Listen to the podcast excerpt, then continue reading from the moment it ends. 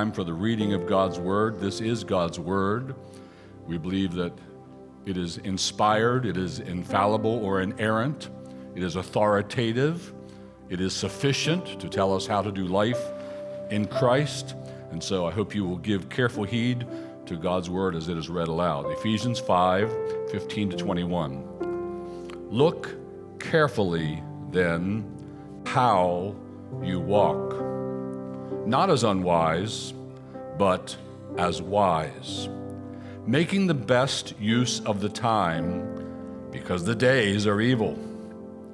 Therefore, do not be foolish, but understand what the will of the Lord is. And do not get drunk with wine, for that is debauchery, but be filled with the Spirit addressing one another in psalms and hymns and spiritual songs, singing and making melody to the Lord with your heart, giving thanks always and for everything to God the Father in the name of our Lord Jesus Christ, submitting to one another out of reverence for Christ. Ephesians 5 15 to 21. This is God's word. Let's pray together.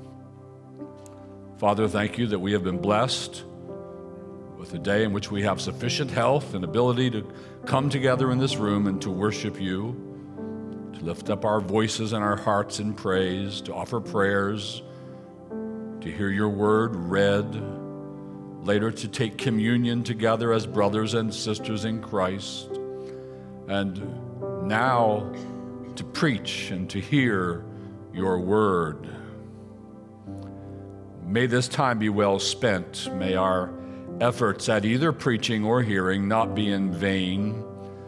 May there be results, lasting, spirit worked results in our lives. So have your way in us now, we pray. Do with us as you please. Make of us those who are more fit to give you honor and glory and blessing and praise. For we ask in the name of Jesus Christ. Amen. So, the verses we looked at last week gave us five commands to look at. The portion we're looking at today has nine commands. So, if you do the math, I have a couple minutes per command. What we're going to do instead is some of them are going to get about 10 seconds, and others of them are going to get much more. And don't worry, hopefully, you'll get out on time. That is the plan. So, nine commands. Let's find the first one in verses 15 and 16. Here they are again. Look carefully. There it is. There's our first command. Look carefully then how you walk. Not as unwise, but as wise, making the best use of time. Second command, because the days are evil. First command, look carefully then how you walk. Not as unwise, but as wise. Now, let me remind you these commands, rendering God obedience to these commands, is not how you become right with God. It's, it's not what, at some certain point in sufficient obedience, makes you a Christian. No, that comes by grace through faith in Jesus Christ. You simply call upon the name of the Lord and turn to Him that He might be your God, and you find saving grace from Jesus Christ. Then what are these commands? Well, these are the ways now we render him our, our, obedience. Some of his last words on the planet before he ascended to the right hand of the Father, our Lord Jesus uttered were these Make disciples of all the nations, baptize them, and teach them to do everything that I have commanded you, and lo, I am with you even unto the end of the age. One of the reasons we gather is so that some of that part is spent on teaching God's people, those who are redeemed by the precious blood of Christ, to do everything He commands. And so today we have nine commands that He, he gives us through Paul's pen, and these are things we want to do. So the first one again is look carefully then how you walk. Now, most of you, or if you're familiar at all with the Bible, you will understand that the word walk here doesn't mean be careful when you move your left foot forward and then your right foot forward and be careful where you put them. No, it's a metaphor for your entire Christian life. So once you come under the lordship of Christ, He is then sovereign over everything you do. That's your walk, it's, it's how you live all day, every day. And here he tells us to look carefully. Other versions, other translations have it um, be circumspect. It's an old word, we don't use that one so much anymore. The idea might just be what we have here look so that you can walk carefully. Watch where you're going in your life. Be very careful about how you live.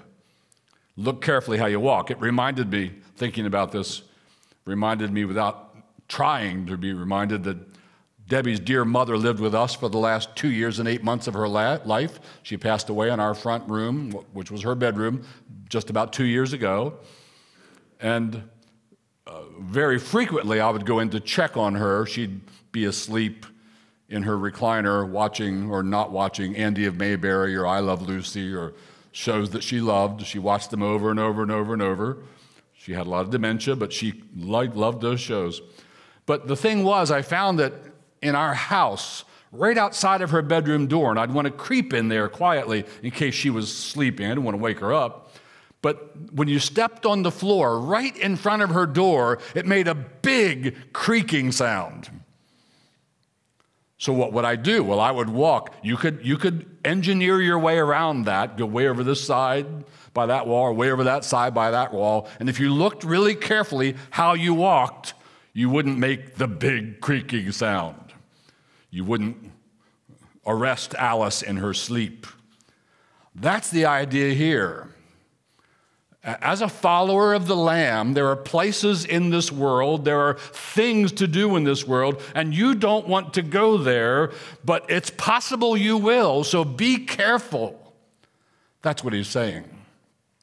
Perhaps you've heard of the Puritans. They were by and large, English believers in the 1600s in England down into the 1700s. You might even say there were still some that could be called Puritans in the 1800s. Maybe Charles Haddon Spurgeon died 1892. Maybe he was the last of the great Puritans. But another name for the Puritans, and it was a term of derision kind of hurled their way, they were called precisians because they were so precise about what God's word taught on everything. And they would preach long sermon series on what would seem to us to be like minutia, beat out really thin. One of the great Puritan pastors, and I don't remember which one it was now, but one of them, he was, uh, he was being accused of being a precisian and asked, Why are you precisians? Why are you so precise? And his answer, Sir, I serve a precise God. And so do we, the same God. And He would have us be very precise. He would have us look very carefully how we walk, how we conduct ourselves all day, every day. More about it, then He gives us a hint what He means. Look carefully then how you walk, not as unwise, but as wise. So here there are two options in how you might conduct yourself, two options in how you might walk. Option number one, you're walking in a way that is wise. Option number two, you're walking in a way that is not wise. So, pretty much everything you ever do, you could do it either in wisdom or not. And you're to choose the former and not the latter. Walk as, as wise, not as unwise. Now, you will know that wisdom is choosing the best means to the best ends. So, first, you've got to know what is the best end. The best end is that you would glorify God and enjoy Him forever. And by His Spirit and by His grace, and as a regenerate child of God, keep His commandments to His honor and glory. And then you have to figure out, all right, moving back from that, so what are the best possible means I could employ to bring God glory and to render glorifying obedience to Him? That is walking carefully. It's walking in wisdom. Wisdom is making good decisions. You will know that, don't you?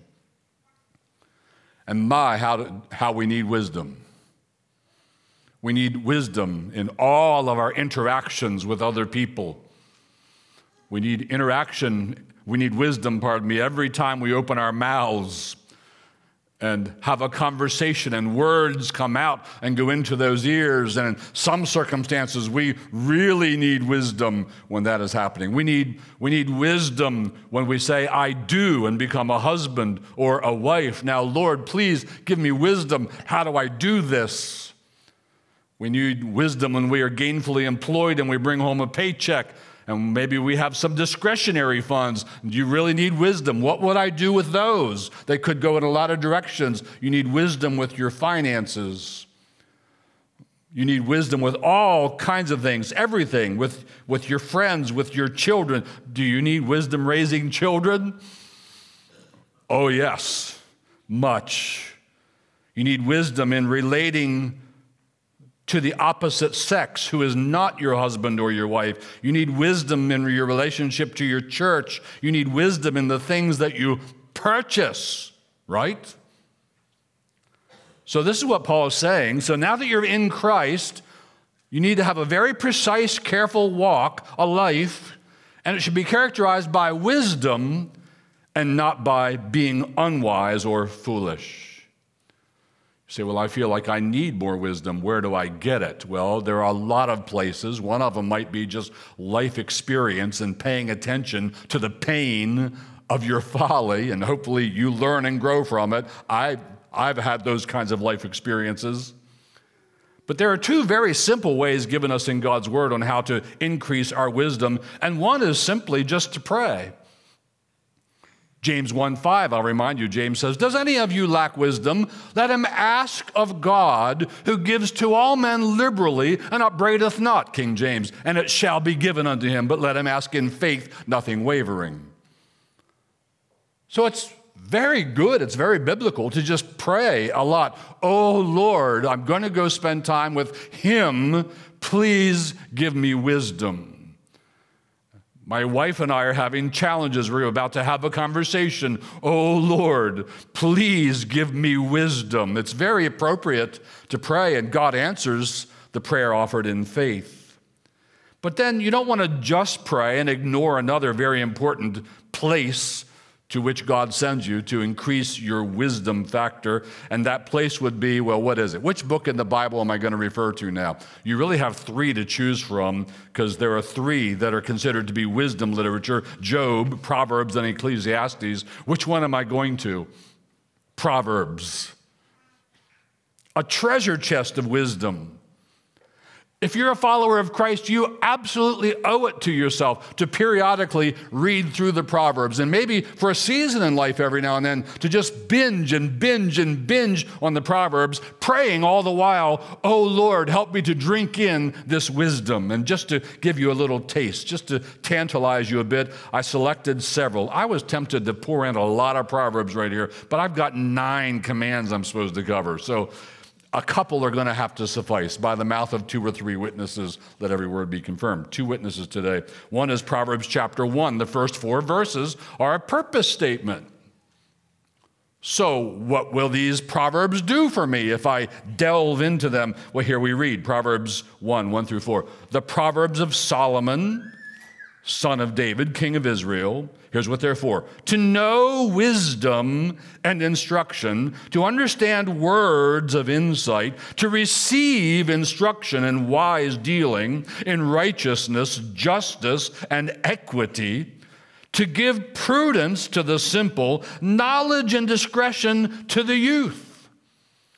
That's what the Proverbs are for. That's what they'll do for you. Oh Lord, I need more wisdom. Please give me some. And then you just stand there expecting wisdom to drop out of heaven and into your throat. No, now take up some of the means he's given you and go, for example, into the book of Proverbs and learn. Here's a little bit more. One other section from Proverbs, chapter 3, verses 13 to 15. What will the Proverbs do for you? Blessed is the one who finds wisdom and the one who gets understanding. For the gain from her is better than gain from silver, and her profit better than gold. She is more precious than jewels, and nothing you desire can compare with her. So you get the idea. You need wisdom. You ought to pray for wisdom, and then you ought to go read into some wisdom because there's tons of it. There's a treasure chest of it waiting for you in the book of Proverbs. So back to our verse. Next slide, please. Slide in Ephesians 5:15. So look carefully then how you walk, specifically not as unwise, but as wise. Get wisdom. Get understanding. Don't forsake them, say the Proverbs elsewhere. But then he tells us a more, he, he zeroes in and he gives us a more specific kind of wisdom that he's interested in us gaining. It's going to be our second command. And here it is Look carefully then how you walk, not as unwise, but as wise. Here's the second command making the best use of the time and a reason because the days are evil. So here's the second command. First is get wisdom, be wise, walk in wisdom. Second one is making the best use of the time. A, a, more literal translation and some other versions have it this way redeeming the time. The Greek verb ex agorazo. It's an intensified verb, like the X on the front means really. Buying up the time is the idea.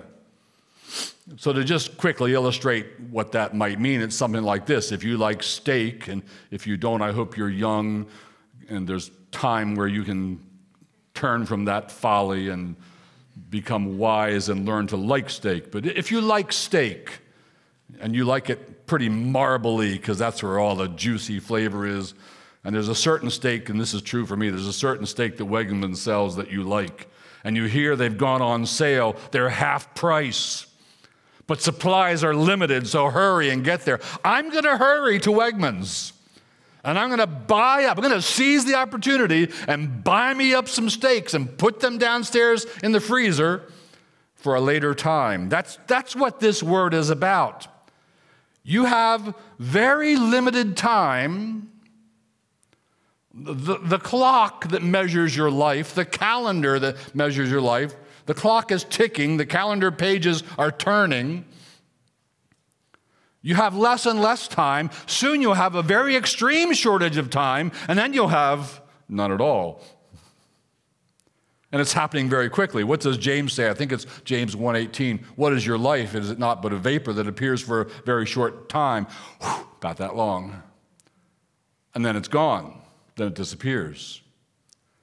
So, in light of that, Paul is telling us while you have time left here on the planet, here's part of being wise and not unwise. Figure out what are the best investments, the best uses I can make of my very increasingly limited time.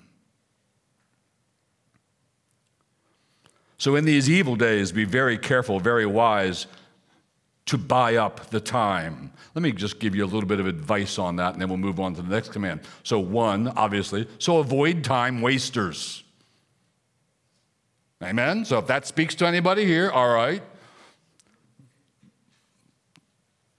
Avoid time wasters. Another one is keep recreation recreation. Do you know what the word means? It means to recreate. What am I recreating? Tired nature. Recreation is not the end or the goal. Man, I wish I could quit my job and just recreate all the time. What would you be recreating from? What would you be recreating? No, the idea is my work is making me weary. I must recreate tired nature so that I may return to my tasks so that I can return to what's important in life. So keep recreation, recreation. I'm not sure that watching football all day on Saturday is really necessary to recreate tired nature, but there, that's just a thought. Another way you can make the best use of time, certainly you're never making a bad use of time, well, almost never, is when you're reading your Bible and responding to it with prayers. Certainly, one very important use of your time to which you want to be committed is gathering for worship on the Lord's Day, as we'll see later in our passage, where you're speaking to one another in songs and hymns and spiritual songs. I want to go so I can speak to them while we're singing. That's interesting. So, so buy up the time. Verse 17, please, slide man. Therefore, do not be foolish, but understand what the will of the Lord is. We're going to just pass right by the do not be foolish one, because that's the same one as he's repeating what he started with don't be unwise, but wise. That's number three, don't be foolish. Let's go right to number four, but understand what the will of the Lord is. So, the will of God, as revealed in the Word of God, His precepts that govern our behavior.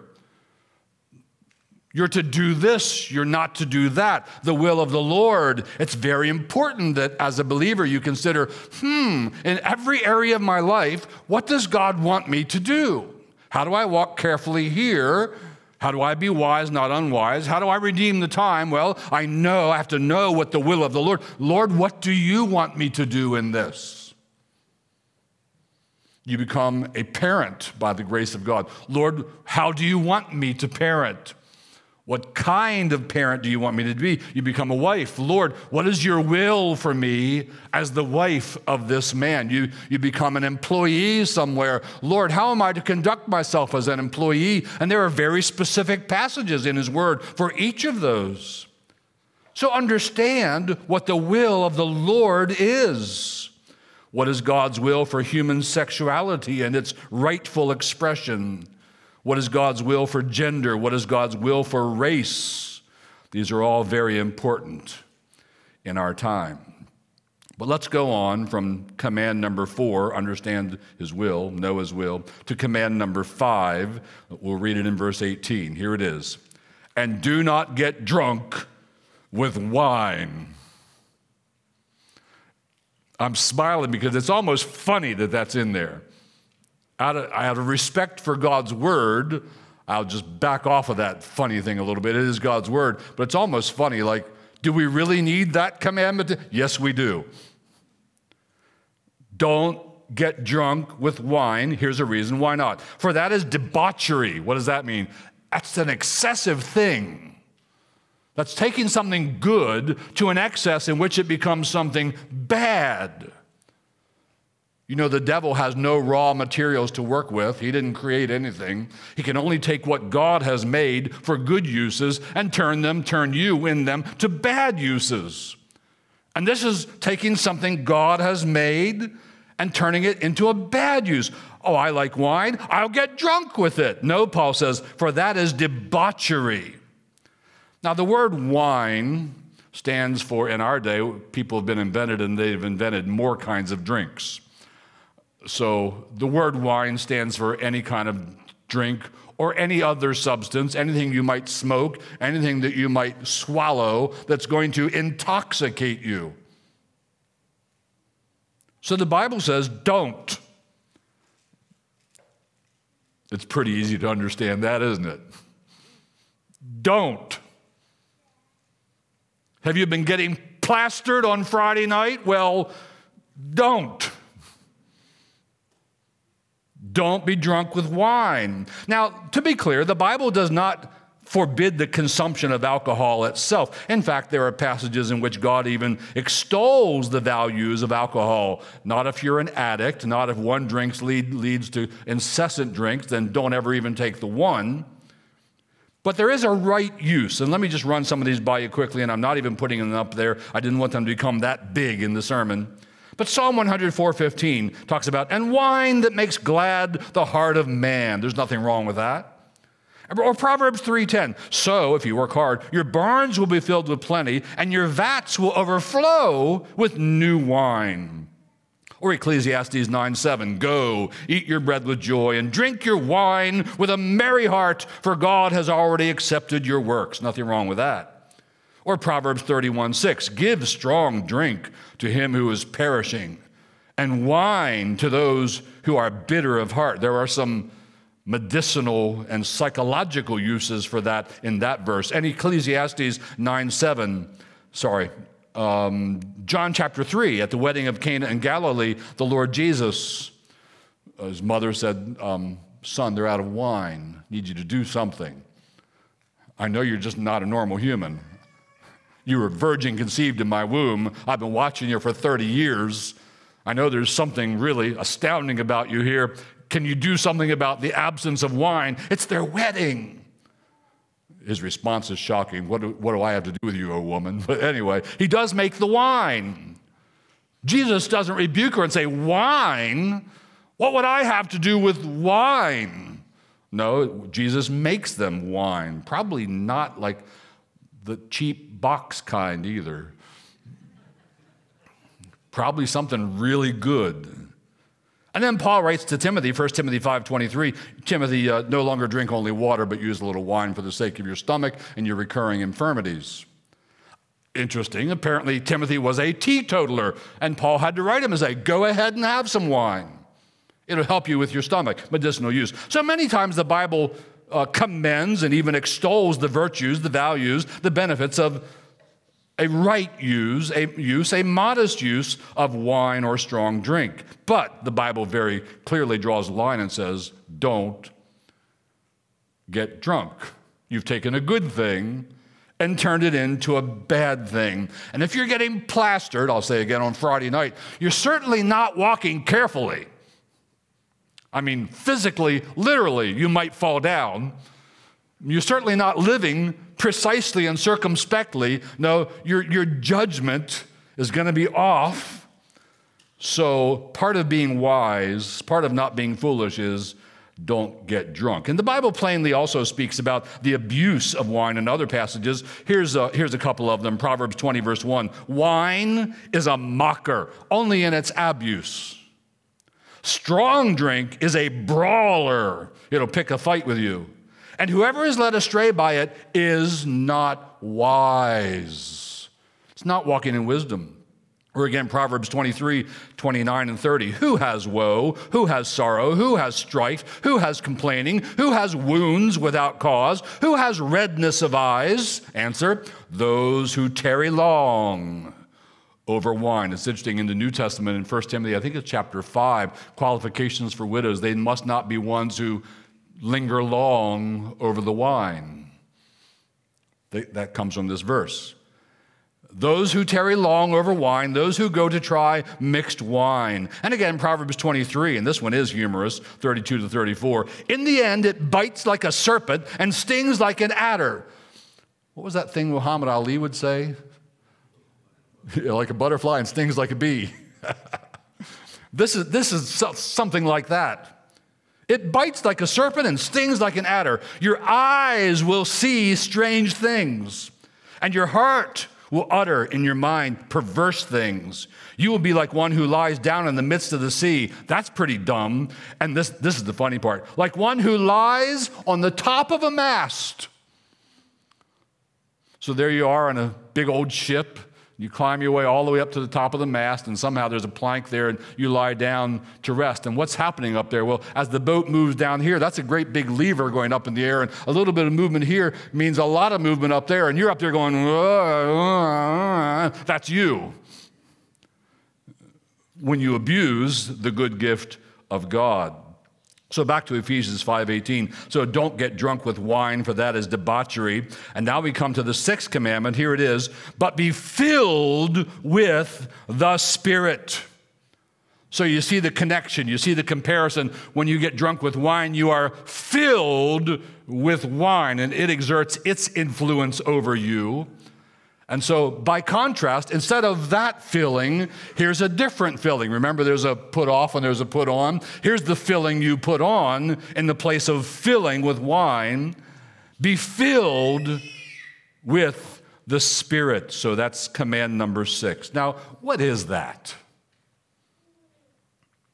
Let me see if I can just make it easy because we don't have a ton of time to cover this anyway, and we don't really need a ton of time on this. What will I experience?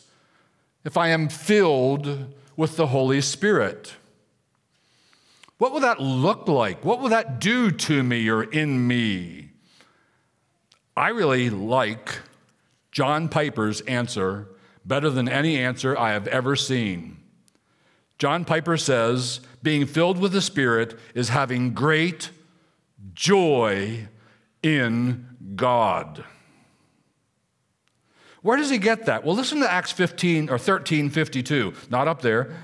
Acts 13 52. The disciples were filled with joy and with the Holy Spirit. And Romans 15 13. May the God of hope fill you with all joy and peace in believing that by the power of the Holy Spirit you may abound in hope. I think John Piper's onto something. Again, Piper writes, here's a little bit longer of the same thing. The fundamental meaning of being filled with the Spirit is being filled with joy that comes from God and, now anticipating our next command, and overflows in song.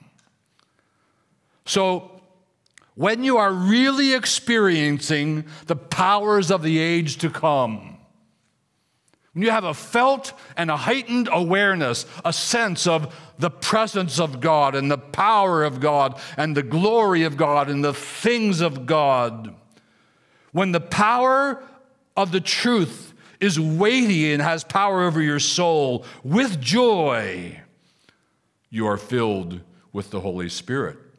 And that's why he goes on to our seventh command, speaking to one another. Let's read it again. The verse there do not get drunk with wine, for that is debauchery, but be filled with the Holy Spirit. I'm sorry. Do I have the next verse? Give me wherever you can find speaking to one another, please. Thank you. Speaking to one another. So, in the book of Acts, apparently that's not there. Sorry, slide man.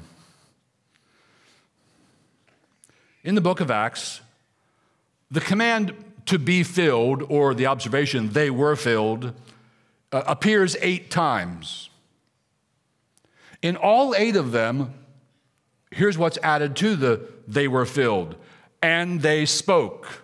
Every single time. They were filled and they spoke. Filled, spoke. Filled, spoke. Eight times, if you must.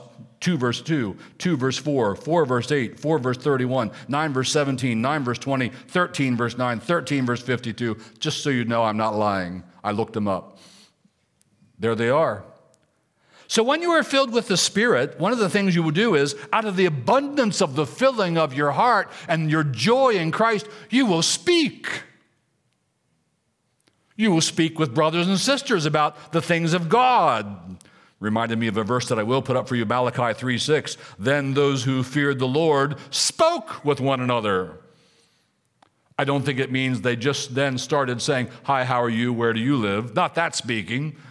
They spoke with one another about the things of God, about the things they had fallen in love with, about the truth that had gripped their souls. And here we have, when you are filled with the Spirit, you will be speaking to one another, but it is in psalms and hymns and spiritual songs. Now you have the next slide. There it is. Thank you. 519. Addressing one another in psalms and hymns and spiritual songs, singing and making melody to the Lord with your heart. Here is the context in which, here is the way in which Paul envisions you manifesting an infilling of the Spirit of God in your soul. It is when you are gathered with your brothers and sisters for corporate worship and you are lifting your voices and singing God's praise. Now, do you ever find yourself, and I know many of you do because you tell me, do you ever find yourself moved by something we're singing? What is that moving? Is it just your human emotions? Well, that may be in part what God is using, yes. But it is a filling of the Holy Spirit. And you see, one of the things we gather to do, look at the verse again, is to address one another in our psalms and hymns and spiritual songs, and singing and making melody to the Lord with your heart spirit filled singing in the gathering of God's people is the primary way in which Paul envisions a manifestation of the Spirit's filling of your soul. Be filled as you're gathered speaking to one another in your psalms and hymns and spiritual songs. One of the exciting things about coming and gathering for worship is this is a place where God seems to open the spigots, let's make it bigger. He opens the floodgates and pours the Holy Spirit into my soul, and I am caught up into his presence, and I'm delighting myself in the things of God. Yes, that's what's supposed to happen. By the way, there's an interesting point here. So, for whom is gathered worship? Well, obviously, it is primarily and firstly for God, right? 1 Corinthians 10:31, whether you eat or drink or whatever you do, do all to the glory of God. So there's the greatest end for your singing in our gathered worship. You're singing to the praise of God. That's the greatest end. But you know it's interesting. Here in Ephesians 5 and verse 19, the reason you're singing is you're singing to them, and they come first in this verse, and you're making melody in your heart to God. But you're singing to them. So you don't want to get this would be super spiritual about what you do in gathered worship. You don't want to get like, I don't care about them. They're not even in the room. I'm just singing to God. It's all for God. It's just me and God. Well, that's good, but it's wrong because it doesn't go far enough. The text says, actually, you come to speak to them. That means, by the way, they ought to hear your voice. Are, are you a whisperer or a singer? Now, some of you maybe are whisperers because you don't want to throw off everybody for the five rows in front of you. By the way, a good vocal teacher can teach almost anyone to carry a tune. So there's that. If you're young and you're going to spend the rest of your life going to the assembly and singing, you might just want to get some lessons. But you're singing also, and here first, for the people who are in the room. So you want them to hear your voice. You say, well, why don't you all turn down the instruments? This is an interesting thing. So here's what people have found, and there's a lot more to this than I'm going to take the time for, but if you turn down the instruments, people turn down their voices because they don't want to be heard. So, one way to enable people to sing more loudly is turn it up a little bit so they don't feel like my voice is just going to stand out in this place. So there are debates over that. You can see which way we've gone. We like some instruments. The book of Psalms also has something to say about that, praising God with loud cymbals. Cymbals are about 115 decibels. That's louder than we ever get in this room by far. We have our cymbals encased so we can keep them down. But we come together to address one another in our psalms and hymns and spiritual songs. Notice there's a variety of our hymnody, that's appropriate. And we're singing and making melody to the Lord in our hearts. Is that not what you do when we gather and you sing? Aren't you conscious of making melody in your heart to the Lord? Don't you love that? But don't you also love hearing the people behind you primarily lifting their voices and singing. I do love it when the instruments go down and the people keep singing. And you're in the front row, you hear the whole room. And there, there's something wonderful in that. There's something beautiful in that. So come to church to sing to your brothers and sisters. They need to hear you sing. And lift up your voice and make a joyful noise or a shout to the Lord sing loudly. Look up the word loud. I did that this week. Look up the word loud and chase it all over the Old Testament. There's a lot of loud in the Old Testament. I'll just give you an example, not up there. Psalm 33 1. Rejoice in the Lord, O you righteous. Praise befits the upright. Praise the Lord with the lyre. That's an old fashioned guitar. Make melody to him with the harp of 10 strings. Sing to him a new song. Play skillfully on the strings with loud shouts. I want to tell you all, Cornerstone, bunch of people, we want to hear more loud shouts coming from spirit filled hearts. You say, well, what, how loud would a loud shout be? Well, what do you do when you're watching your favorite football team? Do they get more loud than God out of you? Are you more excited for them than you are for the things of God? God help you. Turn it down for the ravens, turn it up for the Lord Jesus. Loud shouts. Or again, Psalm 81 8. Sing aloud unto God our strength. Make a joyful noise unto the God of Jacob. Or Psalm 98 4. Make a joyful noise unto the Lord, all the earth. Make a loud noise and rejoice and sing praise. A loud noise. Now we're down to the eighth command. We're going to make it. Hang in there. Eighth command, verse 20. Giving thanks always This is what spirit filled people do. This is what people walking in wisdom do. Giving thanks always and for everything. That's a lot of giving thanks. For everything. That's everything in your life. That's always everything. That's what he means. To God the Father in the name of our Lord Jesus Christ. The frequency, always. The occasions, all things. Giving thanks. And then the ninth command, Ephesians 5:21, submitting to one another out of reverence for Christ, submitting to one another. Now, many people take this, and maybe you have taken this. I'm going to differ with you if you do. Many people take this to mean there's some kind of mutual submission where we're all submitting to one another. I don't know how that works without a fight erupting in the parking lot. No, I'm submitting to you. Oh, no, I'm submitting to you. I think the better understanding of this is that in those stations in life, in those situations in life where God commands you to submit to another, you submit to the government with limitations, not if they tell you to violate God's commands. You submit to a husband with limitations. You submit to your parents. Even there, there may be limitations. But in those circumstances in which God tells you to be submissive, then this is an evidence of you being spirit filled. You are submissive to those people in those circumstances. I think that's a better way of understanding it, and so do some of the very fine commentators who live on my shelf. Submitting to one another in the fear of Christ, out of reverence for Christ, that is a spirit filled Christian. So, again, these are not how you become a believer, that's by saving faith. These are how you walk as a believer. O Lord, increase my wisdom. Amen? Yeah, increase my understanding. Fill me with your Holy Spirit. Let's pray together. Father, thank you for this time in your presence and in your word. We receive it as it is indeed the word of God and pray that it would bear much and lasting fruit in our lives. So, Father, fill us with your Holy Spirit. Even now, as soon we're about to lift our hearts in song to, to you and to one another again, we, we pray that you'll fill us with your Spirit, but not just then, in all of our life. Increase our wisdom, give us understanding. Help us to obey everything that Jesus commands.